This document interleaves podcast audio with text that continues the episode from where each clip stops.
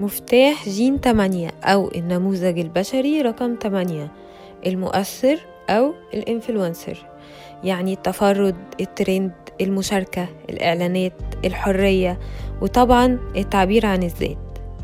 أنا إيفون متى ودي سلسلة مفاتيح الجينات. طبيعة الجين ده في الترددات العالية إنك بتكون مصدر للإلهام بأسلوبك الفريد وأصالتك بتقود بالقدوة. مختلف عن أي حد تاني مش بتهتم بالموضة أو إنك ترضي الجمهور لكن بيكون عندك الجرأة إنك تكون أصلي غير متوقع وإنت اللي بتخلق الموضة والترند. عارف إن جمالك نابع من جواك. بتحب تلعب بأي حاجة وتشكلها وتعيد صياغتها عشان تظهرها للعالم. إنت بتعكس الجمال اللي بتخلقه طبيعتك الأصلية. وده طبعا بتشترك فيه مع صديقك المقرب جين واحد الشعلة. لما بيكون عندك قضية خاصة وشغف ما أنت كجين 8 بتكون متمرد. عندك القدرة على إنك تقف وتجذب انتباه الكل. حريتك بتكون معدية. أنت قوة إبداعية. عليك تكون في انتظار الوقت الصح علشان تشاركها. أنت مش بتشارك شخصيتك الإبداعية وبس. لكن انت بتأثر وبتمكن متابعينك وتديهم الدعم يشاركوا هم كمان حقيقتهم. جين 8 هو نموذج يحتذى بيه واثق في نفسه وفي قيادته. دايما على استعداد إنه يلاقي شخص ما أو شيء ما يقتنع بيه ويعلن عنه. هو بيعرف يتحمل المسؤولية كويس وبيوجه الناس لمناطق جديدة. دورك مش إنك تكون قائد ولكن إنك تكون مثال.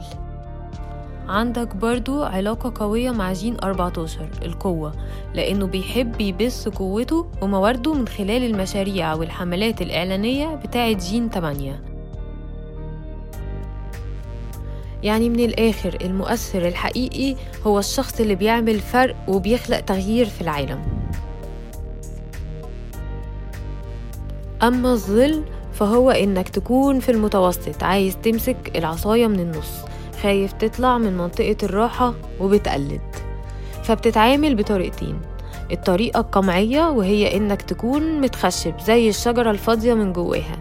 اتخليت عن أحلامك في مكان ما بين الطفولة والنمو. بقيت مشغول بمسؤولياتك وعمال تقدم تنازلات طول حياتك والنتيجة هي إنك بتعيش حياة مش حياتك. ما عندكش مساحة للتنفس أو الإبداع. أما في الطبيعة التفاعلية فأنت بتكون متصنع. ظاهريا قد تبدو ناجح وحتى أصلي. لكنك حددت لروحك نظام معين تكون جواه أكيد مش قادر تستمر في علاقة صحية طبعا لأن جواك غضب من عدم تعبيرك الكامل عن نفسك وبيطلع على السطح خصوصا في العلاقات. وفي الوقت ده أنت ما بتقدرش تتحكم في نفسك وغالبا بتهرب.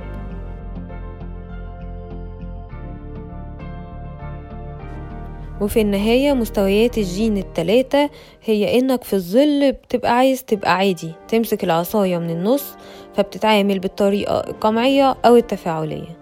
ولكن لما بتفهم إن الحلول الوسط بتمنع الناس إنهم يكونوا أبطال قصتهم وتطلع من منطقة الراحة بتاعتك ساعتها بتوصل للهدية وهي إنك يكون عندك أسلوبك الخاص وقضيتك الخاصة. أما المستوى الثالث فبيكون الروعة وبتتألق زي المجوهرات النادرة الرائعة. إلى اللقاء مع جين تسعة متسلق الجبال يعني التفاصيل والدقة والتخطيط والتركيز. ما تنسيش تشترك في القناة وتفعل الجرس عشان يوصلك كل الحلقات.